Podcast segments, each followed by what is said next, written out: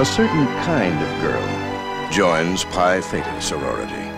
A girl who likes to party and likes to get close to her friends.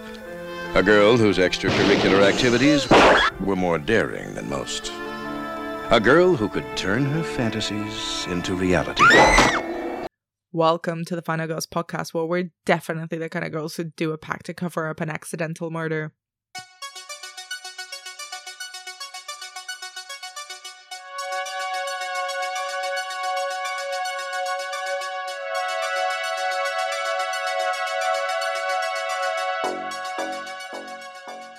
I'm Anna Bogutskaya, co founder of the Final Girls Collective and your podcast host.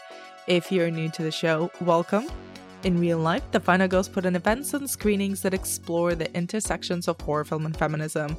And on the show, we're currently looking at some of the best teen horror movies ever made to see what they have in common, how well or how badly they've aged, and whether it's worth revisiting them now. The answer is usually yes which basically means that I talk to very smart and very funny women and non binary folk about horror movies in depth.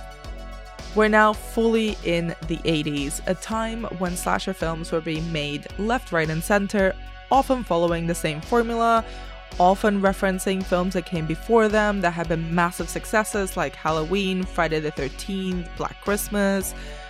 And there's a particular subgenre to this subgenre of horror which happens in sororities, those weird all female spaces where girls are left to fend for themselves. The House on Sorority Row is one of those, and probably one of the best one of those sorority horror films.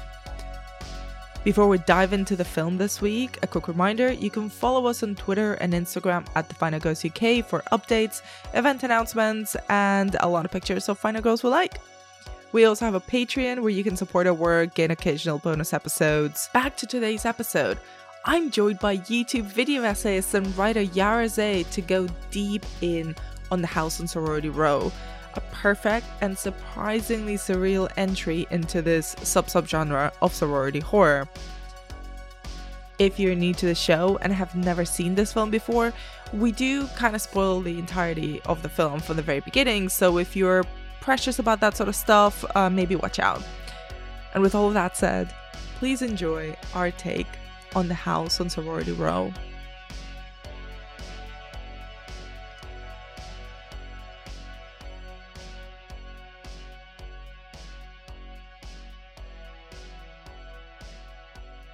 Pi Theta was different from other sororities. I'll get back at you for the last thing I do! Because in this sorority, nothing is off limits, as long as it's fun for the girls.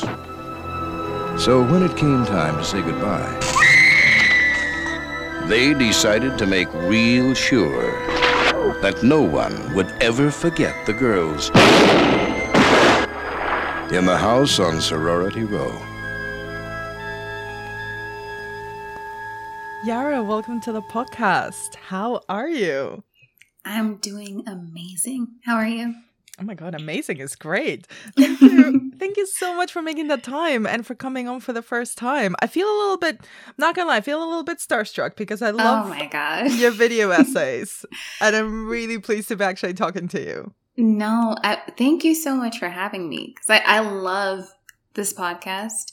I recently got into it. And any talk that's horror talk, I'm all for. So I'm really excited to be here. okay, so that's music to my ears. And and since it's your first time guesting on on the pod, can you tell us a little bit about who you are and kind of what you do and kind of what your relationship with horror is? Yes. Okay. So, um, I'm Yhara Zayd. I'm a proud Atlantan, which is irrelevant, but home of OutKast, TLC, and Coca Cola, which is great. and I'm a lover of anything that involves blood or glitter, or if I'm lucky, both. I have a YouTube channel where I talk about random movies. Um, nothing on there is consistent except for inconsistency. um, sometimes I'm talking about horror movies, other times Hilary Duff's filmography. You never know what you're going to get. And uh, as for horror, I'm a big cinephile, but horror is easily my favorite genre. It's just so comforting for me. I don't know why, but it is. I think a lot of horror fans find the genre comforting especially i don't know if you get this this feeling especially when it's the tropes and the rules and sometimes the repetition of certain horror films Oh my god, yeah. you kind of know what's to come so you feel a little bit like okay well even though there's blood and gore and killers and people being chased down dark corridors and stuff involved i kind of know what's going to happen i can almost count down the beats to when the next kill or the next scare is going to be Yes. It's really it's really um it's like a warm blanket. And whenever I used to get super stressed out or worried, I would Mhm. immediately go to watch a horror movie and I would feel better. same do you have a like a comfort horror movie So when I was growing up, my uh, I have a few older brothers and one older sister, and we would always watch slashers together, even when I was way too young to be watching slashers. And one of them that we really liked was Scream. So Scream is a go-to whenever I'm having a bad day. I just watch Scream. Um, I really, it just has a special place in my heart. Everything about it. Oh, I love that. And actually, coincidentally, I mean, you know, we're recording this a few days before it's due to go out. And tomorrow, we're actually doing, um, myself and two friends of the pod are doing a live podcast about Scream, following a, a screening of Scream at a Oh cinema in London. goodness. Amazing, amazing. You know, doesn't that uh it turns 25 this year, right? It does, yeah. I love being the same age as my favorite movies. It's amazing. I, love don't. it. I do not.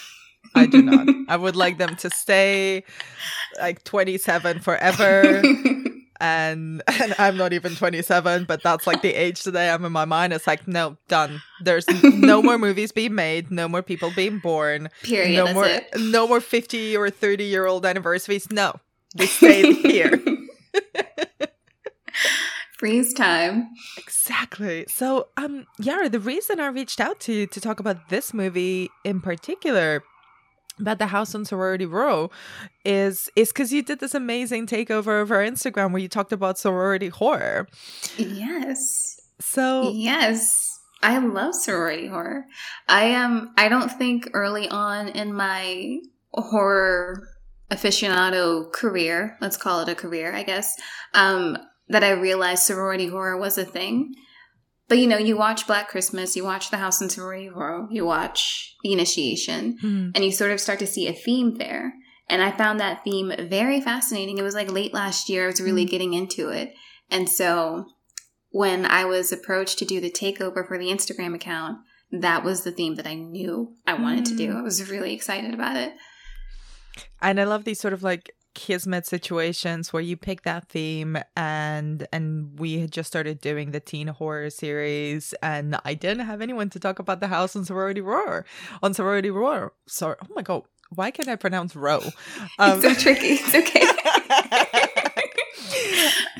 and I didn't have anyone to talk about the house on sorority ro- row I'm just gonna go with it you know what I'm just gonna leave this in it's okay. I find it very, I mean, I get it because I feel like I said like er a couple of times when I meant to say bro. Listeners, it's going to be a constant. Just deal with it. Um, so before I want to ask you about kind of the similarities and the themes that you've seen in sorority horror, but let's get into this film proper. And for anyone who perhaps has not seen it in a while or hasn't seen it before, how would you summarize the house on sorority row? Ooh, okay. Um, so the seniors of this sorority, Pi Theta, they have graduated and they're moving on to the next phase of their lives. And they want to have this badass going away celebratory bash. And they decide to throw it at their sorority house, even though their house mother, Slater, is not having it. Bad blood has been growing between them and their house mother for a while now. She's very strict and no nonsense. And after she catches um, one of the girls, Vicky, with her boyfriend and crosses a line by slashing her waterbed, they decide to pray, um, play a harmless prank on her, but it ends up fatal. So the girls decide to cover up their crime, hide the body, and go along with the party. But what they don't realize is that there's a loose end and they're basically all fucked. That's how I would describe it. it's a great. I mean, I I don't know. There's just a lot about this movie that is very different. Approaches Mhm. slashers differently. that I I really appreciate. But we're gonna get into that. I assume. So when when did you first watch this film and like how did you feel about it when you first watched it and has that changed for you since you revisited? So I think my first viewing was either senior year of high school or freshman year of college. There's, you know, it could have been the summer in between for all I know, somewhere in there. And I don't know if I really appreciated it that much back then. I thought it was good, but it wasn't, Mm-hmm. I wouldn't rank it high or anything. But then when I revisited it, like two or three years ago, Mm-hmm. I thought, holy shit, this is amazing. This is a this is a film noir. This Mhm. is a vengeance story. This is a crime thriller. And there's so many techniques that are done in the film, like certain pans. There's surreal moments that I find very refreshing. One thing that you just mentioned that I've wanted to pick you up on is that it kind of feels, and I agree with you, it does feel like both very much a slasher of its time of the early 80s kind of capitalizing on the popularity of slashers and teen uh, teen centric horror films at that time and at the same time feels very weirdly different in kind of Yes. small ways. So how do you feel it's different from other slashers? Well, I think it's part of that film noir sensibility because when I was watching it, I mean, yeah, like you said, it definitely felt like a slasher, but there were certain things like, um, like even the characters, they have Mhm. this culpability, right?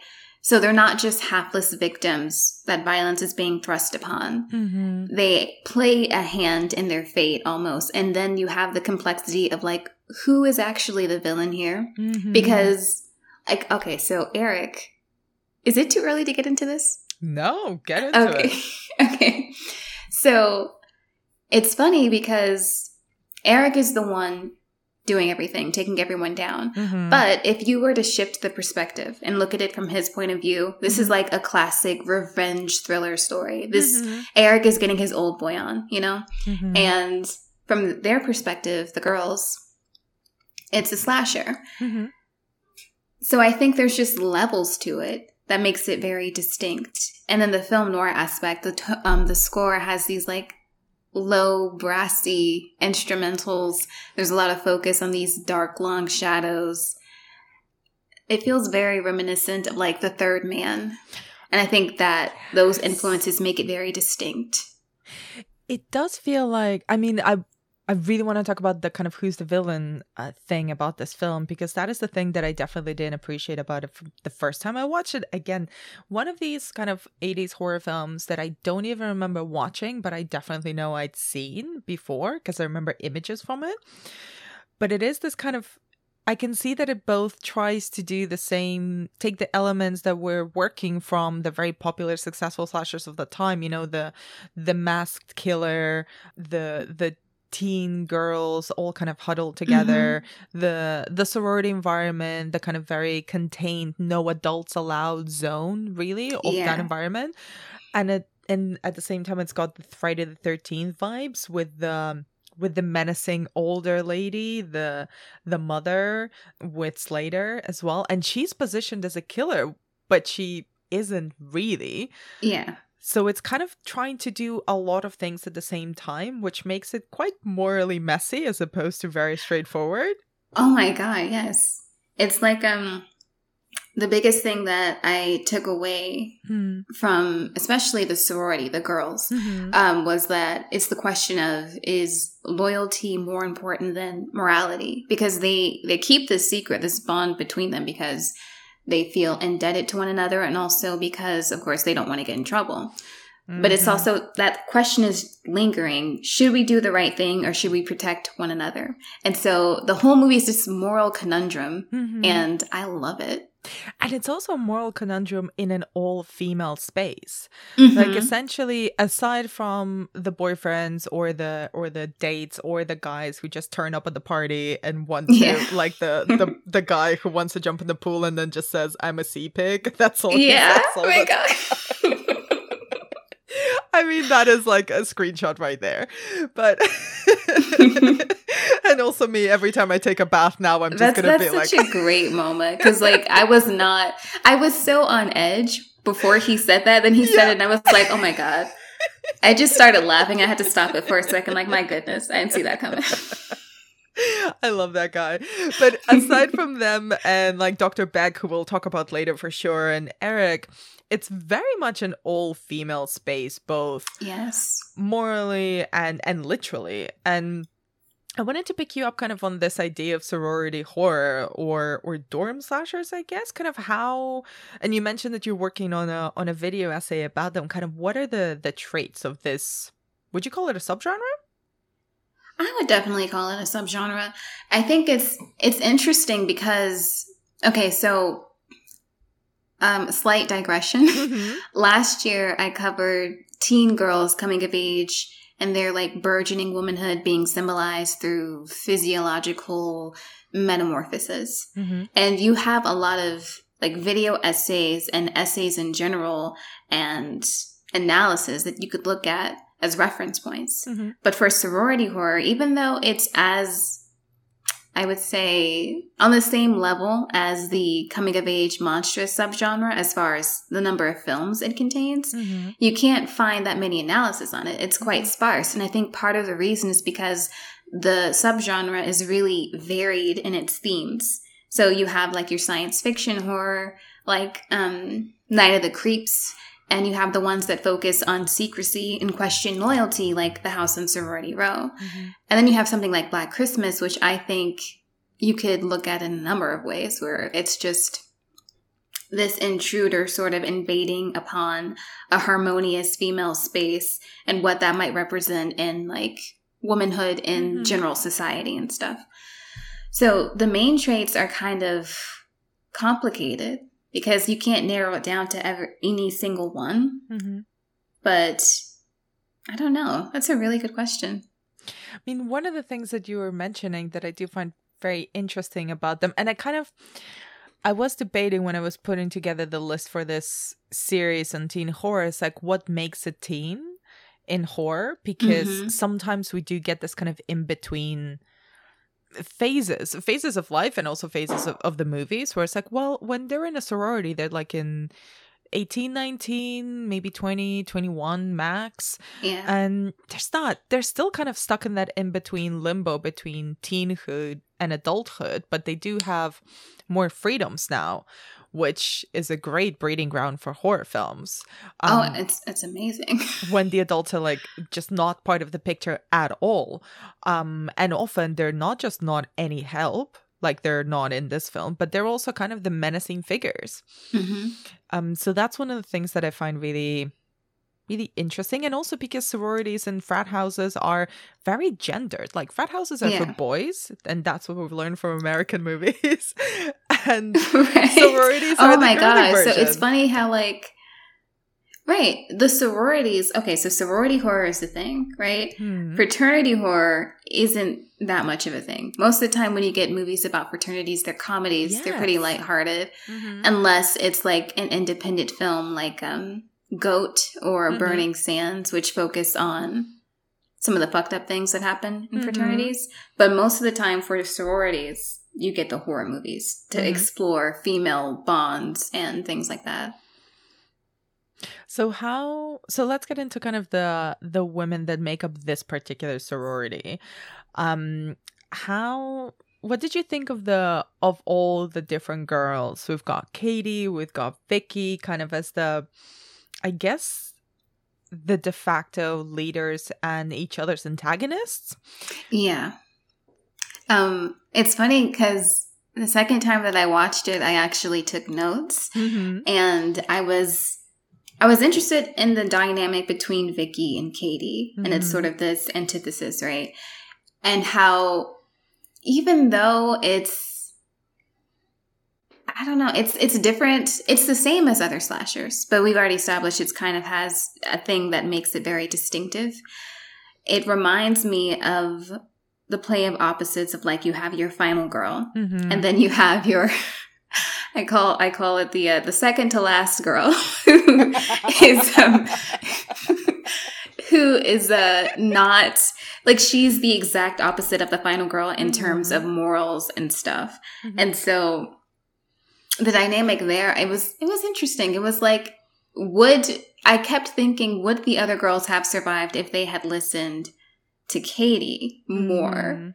Is this sort of, I don't know, representing what a woman should be and what she shouldn't be? Should we not be like Vicky? Should we be more like Katie? Because if we're like Vicky, we're going to get killed. Mm. And that goes back to like what makes a final girl and how I love final girls. I think they're amazing. But you do have to sort of think about how initially when they came to be, it was sort of built up on almost like purity culture. Mhm. So she has to be a virgin, she can't drink. And like um Katie, I don't think she even acknowledges her date that much. speaking of speaking of her date, oh my god, I was watching this movie and I felt so bad for him. I was like, you don't know what you're getting into. You just came here for a blind date. You did not know you were gonna get tranquilized by the end of the night. I know, bless him, and he's so nice. He's like, "Oh, would you like a drink? Would you like a dance?" He's I- trying so hard. At one point, they're they're slow dancing, and Katie is literally looking over her shoulder. It's like he could he could just as well be just a plank of wood, and Right. he's like, "Oh, this is going so well. I'm so glad to have met you." Oh, baby boy, no. It's like you, you just want to tell him, listen, I got, I got some news for you. What was his name? Peter? yeah. I got some news for you, Peter. You, you don't know what you just walked into. You might want to leave this party right now. Yeah, I don't think this is worth it for you, Pete. No.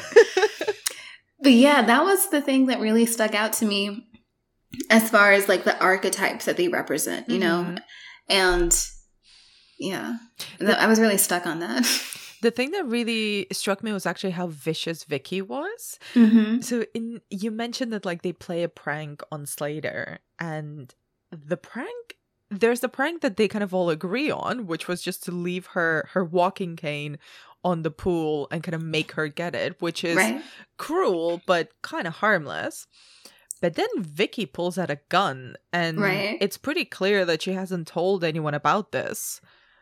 This is the the extreme part of her Mhm. plan that she decided to keep from everyone else for the element of surprise. Except for that uh who's the girl who pretended she got shot in the ankle? Oh yeah, that girl. Oh, I forgot her I forgot her name.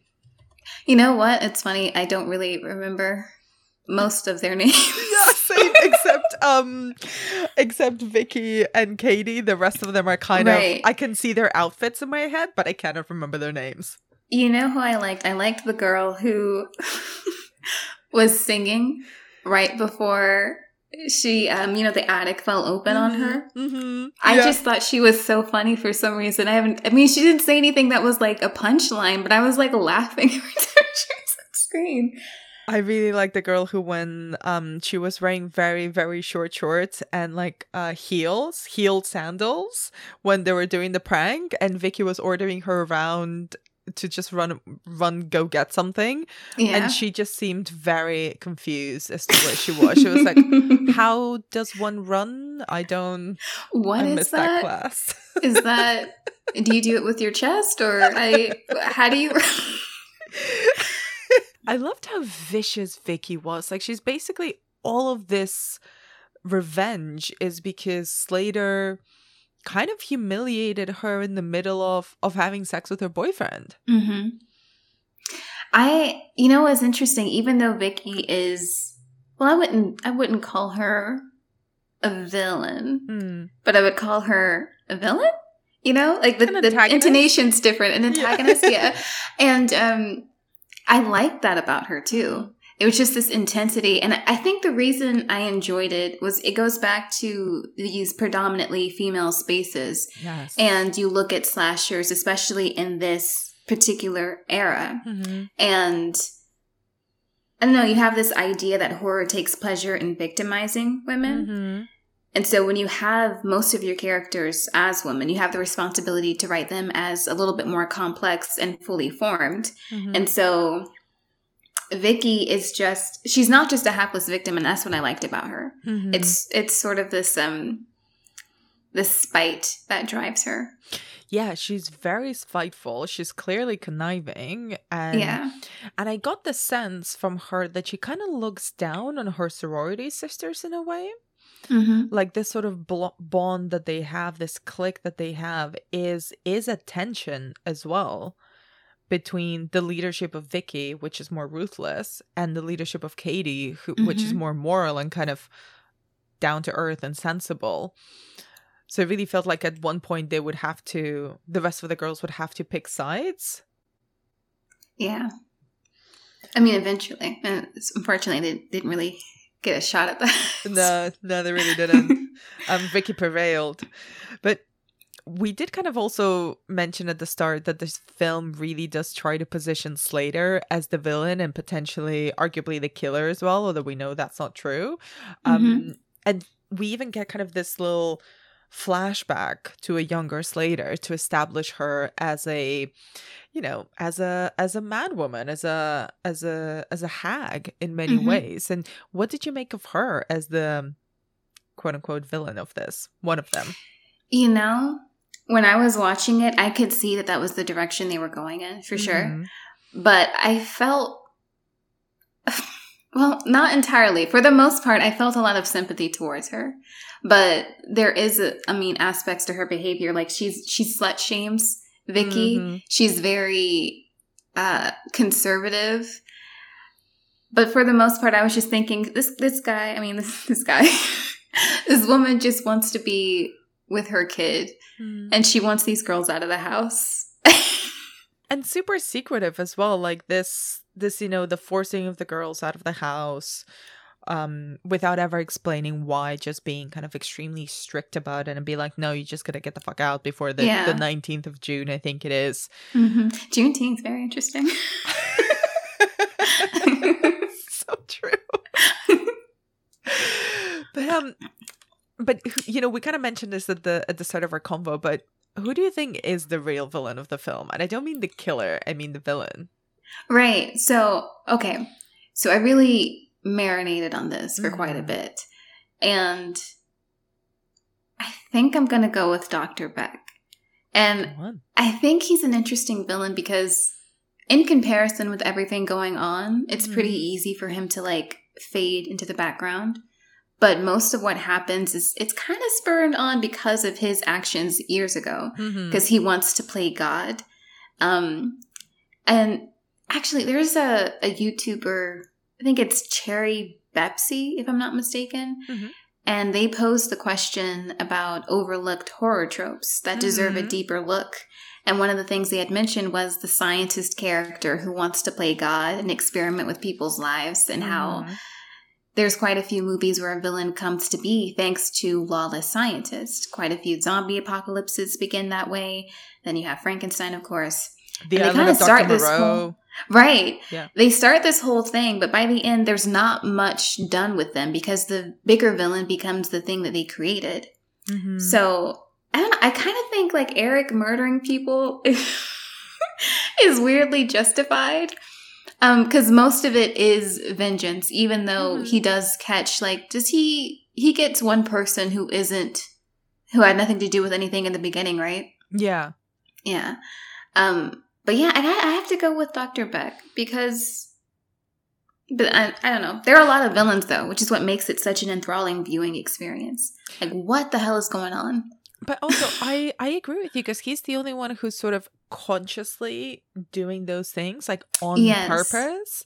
And and there's a particular scene that really kind of I think stood out for me both visually or narratively with Dr. Beck because he a he's very much kind of ingraining himself in the in the lives of these girls when they come to him for help pretending to be a savior pretending to be like a good man. Like you know the figure of authority you trust a doctor. We're all taught to trust doctors. Right. and he's using that. And and at the same time you're right like it's his experimenting that creates you know eric and that creates the the, the trauma for slater that arguably kind of exacerbates how uptight and judgmental she is. Exactly. It just like carries through from that incident. And also, like, I don't know if you thought about this, but I kind of saw, I saw Eric in a way. Maybe this is a little bit disparaging for him, and I'm sorry, Eric, but the whole sort of like clown mask, the fact that we never see him, the fact that he's the son of this, you know, maligned woman, that's very Friday the Thirteenth. Um, we're taught, we're kind of mentioned that he's not quote unquote like like normal kids so he's already positioned as differently able. So by that by that default in horror movies of the time, it's like, well, you know, we should be afraid of him, which is fucked up on another level. Yeah, but, that's a that's a lot to unpack. But Yeah. yeah, it's very fucked up. But we never really get much of Eric. Like we never see his face or hear him speak. And he's just kind of this killing machine, but doesn't have even sort of his preferred instrument, like say Michael Myers has or something like that. Right. And he never becomes the such a not not to overuse the word iconic, but kind of um the visual killer of this film he always seemed to me watching the rewatching this movie as kind of more of an instrument that's being played around with different people. Yeah. No, you're exactly right. It's it's interesting that you said um instrument though, because that's what was my um part of my reasoning for seeing Dr. Beck as Mm. the villain was that I feel like he's just played so many people. Yeah. and and Eric, even though I I- know they don't have like um a strong relationship, Eric and Dr. Beck. It's more like experimenter and experimented on. Mhm. But that's what I was thinking too. It's just Eric kind of even though he's doing these killings and everything, he does fall into the background sort of. Mhm. Like his actions take a bigger role than actually his his person does, if that Mhm. makes sense. Yeah. But uh, the scene that I think really cemented that for me and that I was res- referencing earlier is the very like surreal scene where Dr. Beck ties Katie to uh, an armchair and sedates her and literally puts her in front of the door like Yeah. bait. Oh my god. That was I was not expecting that. I was um I don't know, it was a strange moment Mhm. like viewing wise Mhm. because I was thinking for Katie, get out of there, but I was also thinking, hey, maybe this is going to work. Um, but no, the surreal elements were still some of my favorite parts because I think up until that point, there's no surreal elements. So you would think it would feel misplaced or something, it wouldn't work. Mhm. But it felt like it was supposed to be there. And it also added, I feel like, a lot of tension to the moment. Like, I'm pretty Yes. sure I was like leaning forward in my seat with, with my mouth hanging open. Like, what's going to happen? Is this real? No, it's not real. And like all of her sorority sisters saying they were waiting for her was a nice Mhm. touch. Really added to the fear. it was like very because it felt like well, I think that's for me the thing that really makes this this film different from other slashers of the time is that it kind of leads into this very almost old fashioned visual surrealism in a way. Like the sort that I remember really liking from films of the of the 40s and the 50s where it's kind of very within the old Hollywood machinery and the old Hollywood style, but at the same time, then it goes into this weird other world with whatever tools they have at the time. And it still works because it pulls you out of that that expectation of what a slasher is supposed to look like. Yeah. I was like, oh wait, hold on. You're going a little bit like Dalí esque here. You're doing some weird things. She's hallucinating. There's all these colors playing on her face. And I also love this thing that Katie is desperately, so desperately trying to stay awake. She's Mhm. been forcibly sedated by Dr. Beck. And you just know, you know, when you you know the feeling you get sometimes when you're really tired and you like your brain and your body just want to shut down and f- go to sleep because you need rest but for whatever reason you need to stay awake and stay focused. Yeah. and everything just kind of goes fuzzy. And that's the i think they got that feeling that sensation so well in this part of the film combined with all the like all your sorority sisters have been murdered and maybe you're about to be murdered so there's a lot to deal with here for katie Yeah, I feel like um, you know, when she's trying to move and she's sort of dragging Mm. herself, you can feel her weight almost. Like yes like her trying to like struggling to get up the stairs, struggling to make all these moves. It just I don't know, it was played very well. Mm-hmm. And it's the thing that really kind of um because it's it's sort of bloodless as well. Like there's there's quite a bit of gore in this film, but those scenes Oh, are that the toilet. I love that. Oh my god. I, I did not expect that the first time I watched it. I was like, holy shit. what did you make so like on that on that um on that topic what did you make of the actual slasher violence of this film You know, um, so when it first started, I was thinking it was going to be like gentle violence. You Mhm. know how like some horror movies, the violence happens, but it doesn't really feel like it's affecting you in any way. Um, but this one, I thought it was neat. Even like you know, there's there's moments where it's definitely an '80s movie, like when uh, I think the knife goes through one of the girl's hands, and you can see that it's like a, a really interestingly made prosthetic hand Mhm. that looks very fake. Yeah. And you can tell it's not her real hand but you're like oh you know what? You know what? I a for effort. I like that. And um, but then you have the head in the toilet and i was like okay so wait because that looked really real you know? Mhm. so how do you have that hand and then you have this great looking terrifying head So I think, and I don't know this for sure, but I think it they probably did the same trick as they did in Prom Night. Have you seen that film? yes the good one not the not the yeah the good one, the one with Jamie Lee Curtis. yes yeah, because it has that thing with the head as well. It's kind of it's quite um tame in its violence, and then suddenly you get like a a very intense beheading scene, and then a shot of a very realistic looking head, and that was made um by putting the actor like underneath a, a platform. So I think that might be the real actress kind of hiding underneath the the fake toilet because Well- it looks way too real. It was fantastic It looked And I will say, like having a moment of gore like that, you really don't need a lot of gore for it to be effective. So you have all this sort of it's it sounds really weird to say gentle violence, but like gentle violence.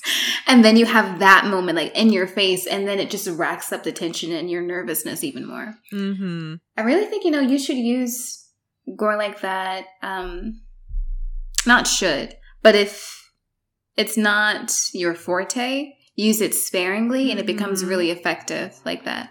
It does. I agree with you because you kind of at this point in the film you're kind of you feel comfortable with the levels of violence or explicitness that it's it's going to show you. And like we were talking at the start, as much as I think horror fans we love the how predictable some genres or subgenres are, when they catch us out by surprise, I think we kind of love it even more because then we're like, "Oh, you outsmarted me." Okay. Yes, I see what you're doing That's there. the fun because it's like it's familiar, but not entirely. exactly. Like some little, a little bit of spice, a little bit of a kick. Yeah, a little bit of a, of a severed head. Why not? yeah, some garnish, a garnish severed head. Yeah, a little bit of decap- decapitation is just like a little bit of parsley on top You of anything. Always goes well. Just to mix it up a little bit. I have a very bad habit, uh, Yhara, of comparing films with food, and sometimes it is not appropriate. I'm sorry. no, but I I love it though because you know there is. I mean, I have to ask you like later. I'm gonna have to throw movies at you and see what dishes you would describe them as because I think that's fascinating. That's it kind of fits. Like it makes sense. I So what kind of what kind of a dish is the good prom night? Oh, ooh. Okay, I think the good prom night is like a crispy pork belly. Oh yeah. Okay. and I don't That know makes why- sense. Okay. I don't know why Okay, this what is the first thing about- that comes to mind, but it does. what about the bad prom night? What kind of dish is that? um like boiled tongue without any seasoning. Oh yeah. Okay. You see, you're really good at this. Oh my god. That's how I would describe it. Oh my god. I remember uh, reviewing a, a very bad um romantic period drama a few months ago and for some reason when I was watching it it was making me so angry because it was so insipid and then when I was reviewing it I just called it a salad without any seasoning or without any dressing.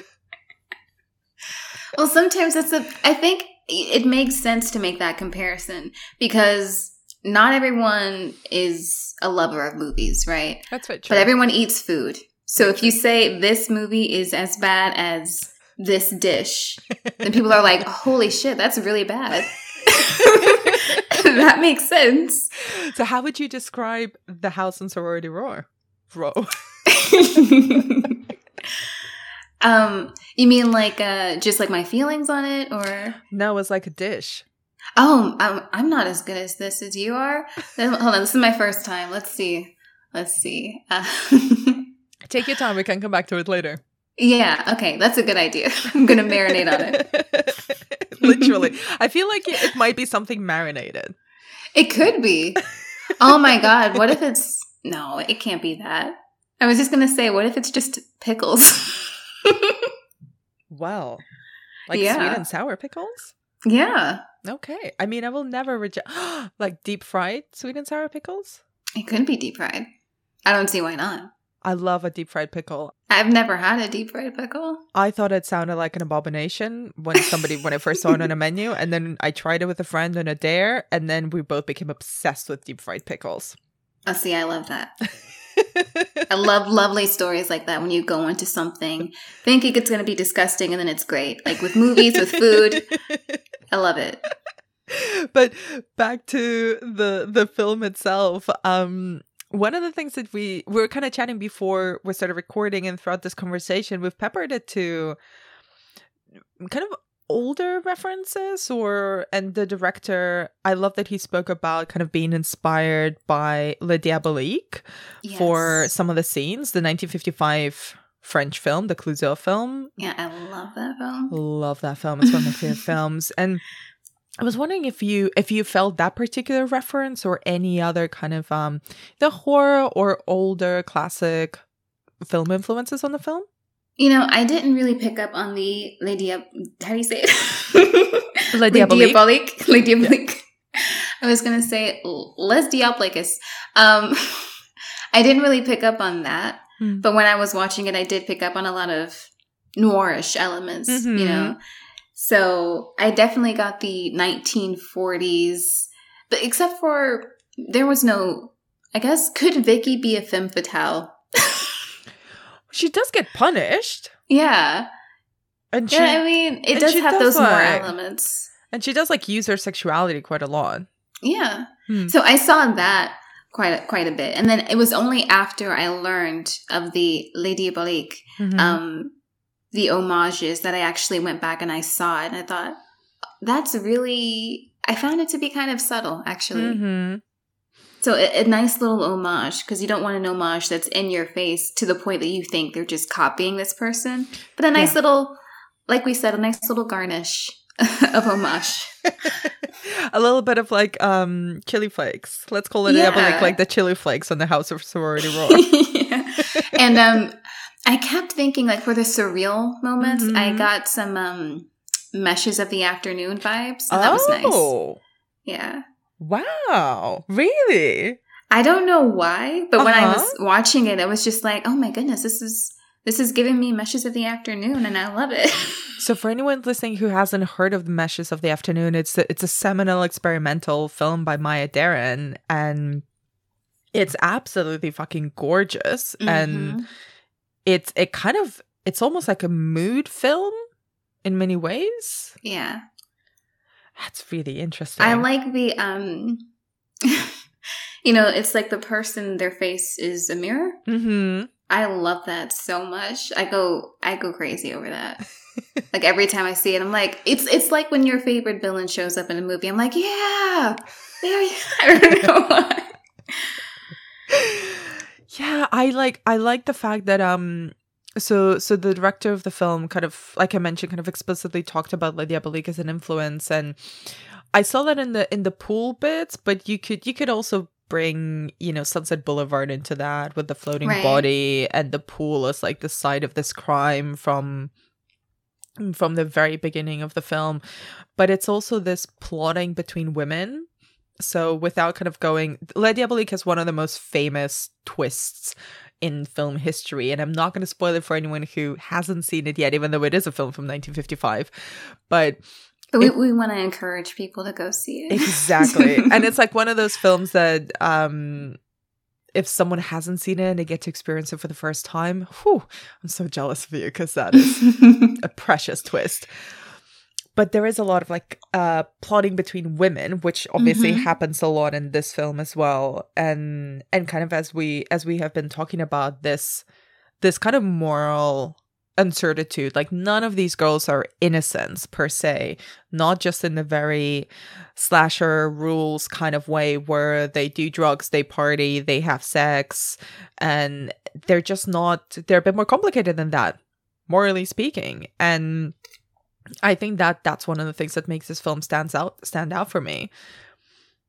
Yeah, especially from the era it came. Like, it was what 1983, Yeah. 1980, 1980 1980 it's always a bit fuzzy i've got it as 1982 um but sometimes it like comes out a year later in some places or whatever so some Oh, places right. put it as 1983 Yeah, but especially for that era of movies that it's Mhm. coming from, I think it was very, very much ahead of its time. Which you know you find with any movie or or anything that's Mhm. ahead of its time, people usually don't like it when it comes out, and it's not until the time catches up to it that it's like, oh, this is actually pretty awesome. Hmm. And I'm pretty sure the House on Sorority Row did like, did anyone, not anyone, were critics kind to this movie when it first appeared? Well i always i always take that with a pinch of salt Mm-hmm. because i think that a critics traditionally have never been kind to horror films Right. No, no. There's, and critics yeah and critics traditionally are mostly older men and they're never kind to anything that centers women at all. ever. So like if you have a combination of those two things, it's never gonna be great, is it? But um yeah, I think they were dismissive of it as just another run of the mill slasher that was capitalizing the success of Halloween and Friday the thirteenth and, I mean, this is how you know people don't watch stuff. Yeah. they, they just say, "Oh, it's it's like this," and that's why it's not good. But this movie's really cool. I would rank it like I have um my favorite like sorority horror films. Hmm, Of course, because I'm basic, I guess Black Christmas is at the top, of- but then right under it is the House on Sorority Row. wow, yeah, super hot. Yeah. and it definitely had like a its legacy like people have been really big fans um and i think you know not to not that he is the end all be all of cinephilia but he has tarantino also really championed this film um in the 90s and subsequently like magazines have named it you know one of the best slasher films ever made and stuff but in wider core culture i don't get the sense that that many people talk about this film that much and it's a shame Yeah.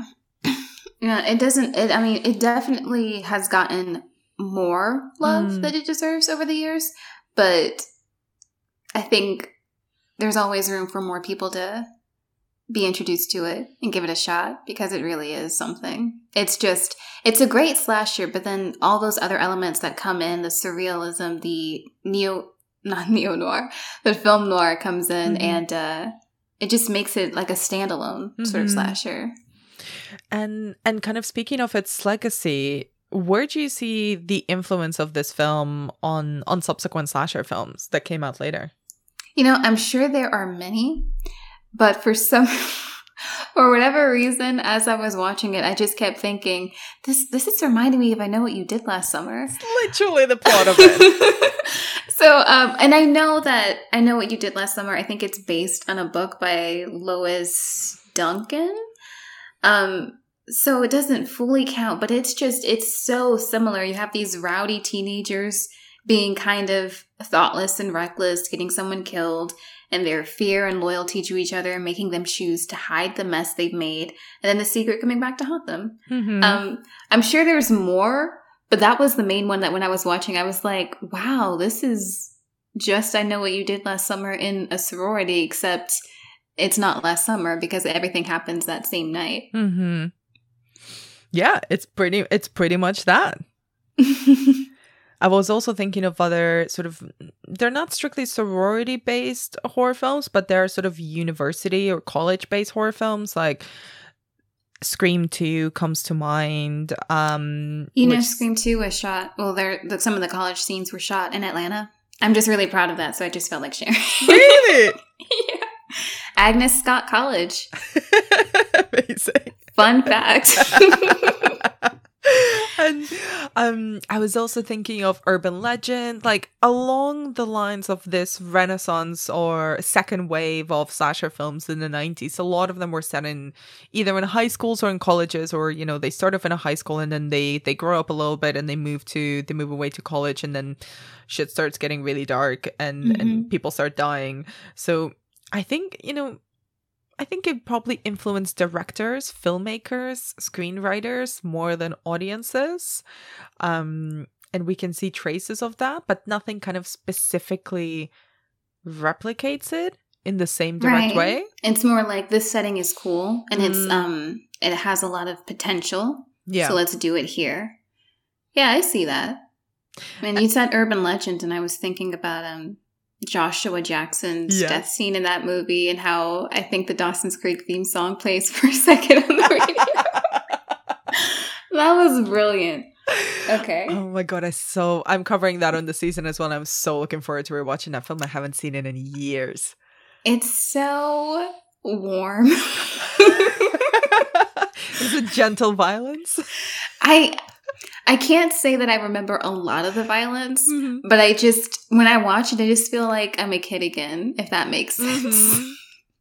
It does because th- these were the films that I was like that I would watch as a teenager and and obviously you know when you're a teenager and you're watching these supposedly teen horror films all the teenagers look 27 30 years old and you're like Yeah. oh is that what I'm supposed to look like I don't it's funny. know I think my phase, because even though I was watching movies I had no business watching at a young Mhm. age, I I think I knew the actors were adults.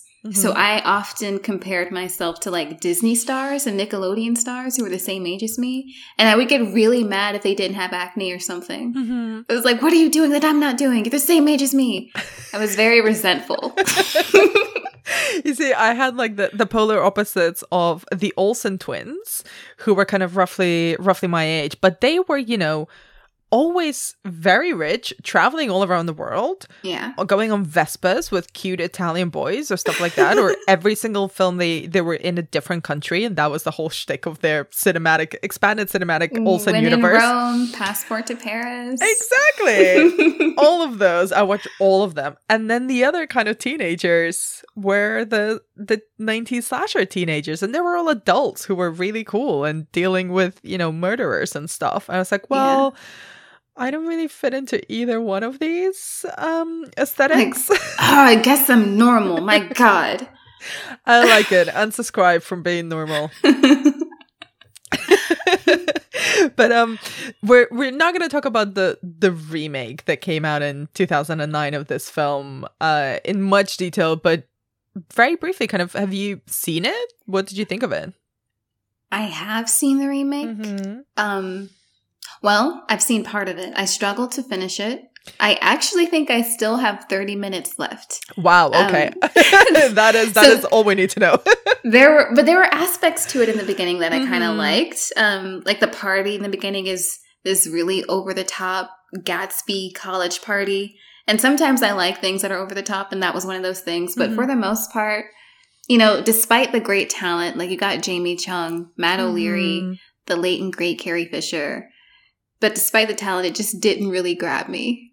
Um, but I have to finish it and get back to you on that. So it's funny that you mentioned the the party scene because we haven't really talked much about the party in this film, but I kind of love it because it looks so fucking lame. It's just a Yes. lot of people shuffling around awkwardly, kind of trying to It not hold each other on the hips. oh my god. So I find that parties and movies, they're one of two extremes. It's either the best party that you wish you were invited to, or it's like, what is this? Is this even a party? What are we doing? And then you have this one where it's the most realistic party I've ever seen, where it's kind of awkward. No one's really doing anything. Um, the band is there. Terrible. The guy with the peroxide blonde mullet. Oh my god. Oh my god. His flip flopping hair is a character of its own, let me tell you. He's just rocking that thing. And I could not look away. Love them. Um I also love in the party scene, you know, where mhm. there's that moment where all the girls they're in different parts of the room and they're looking at each other. The camera's panning over and stopping on one panning over and stopping. I really like that. It reminded me of like a heist movie Mm. almost.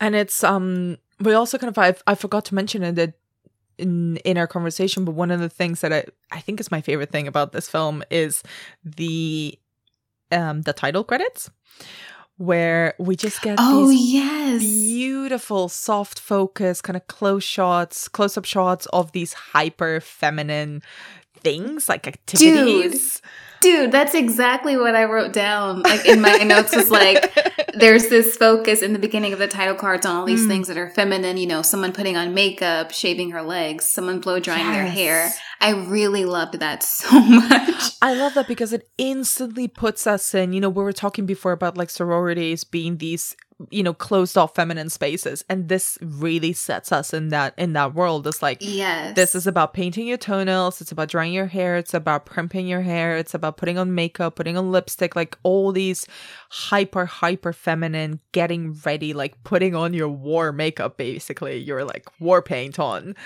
Man, I loved it. Because, like, the first time I saw that, I really, I didn't know what to expect. Like, for older movies, I don't think anyone says, I'm going to watch a trailer for this. You know, you just sort of, you go into it.